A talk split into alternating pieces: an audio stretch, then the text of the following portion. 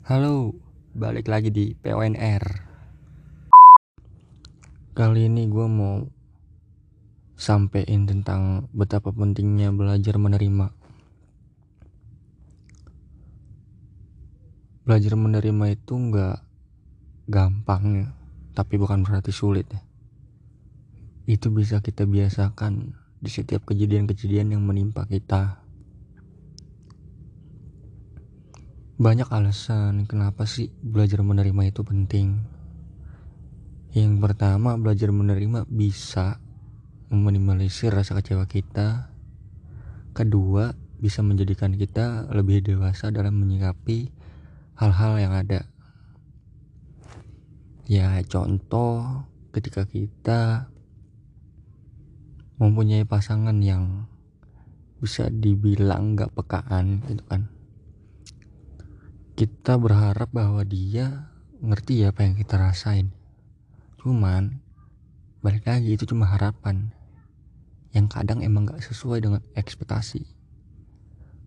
So, jangan ketika pasangan lo gak sesuai apa yang lo harapkan, ternyata dia masih belum mengerti lo, ya jangan lo telan mentah-mentah kalau dia tuh gak care atau kurang peduli sama lo gitu kan. Ya cukup lo terima dan lo tau keadaannya, karena apa dia seperti itu dan kenapa. Setelah lo tahu itu semua, coba untuk mengerti, coba untuk menerima.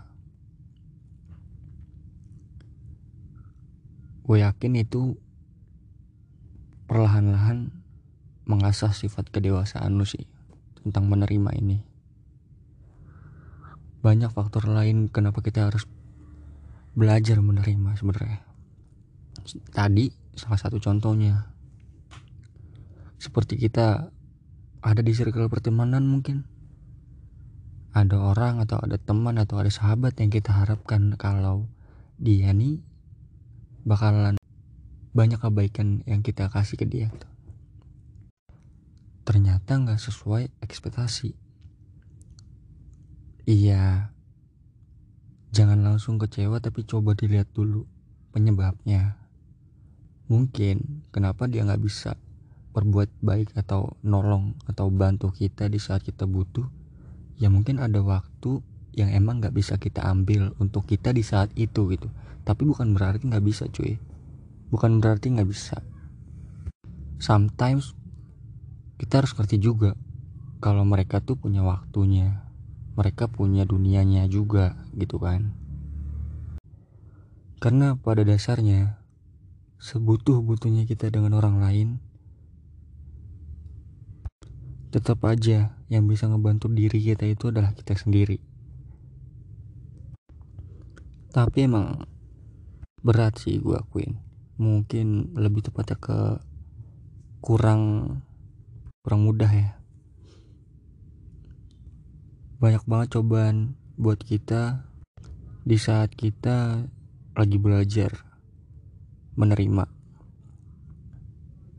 Ya intinya sih cukup sabar dan sadar bahwa apapun yang terjadi pada diri kita itu bukan tanpa sebab. So, terimalah dengan baik hal-hal yang ada pada diri kita. Dan semoga kalian bisa menerima. Selamat mencoba dan terima kasih.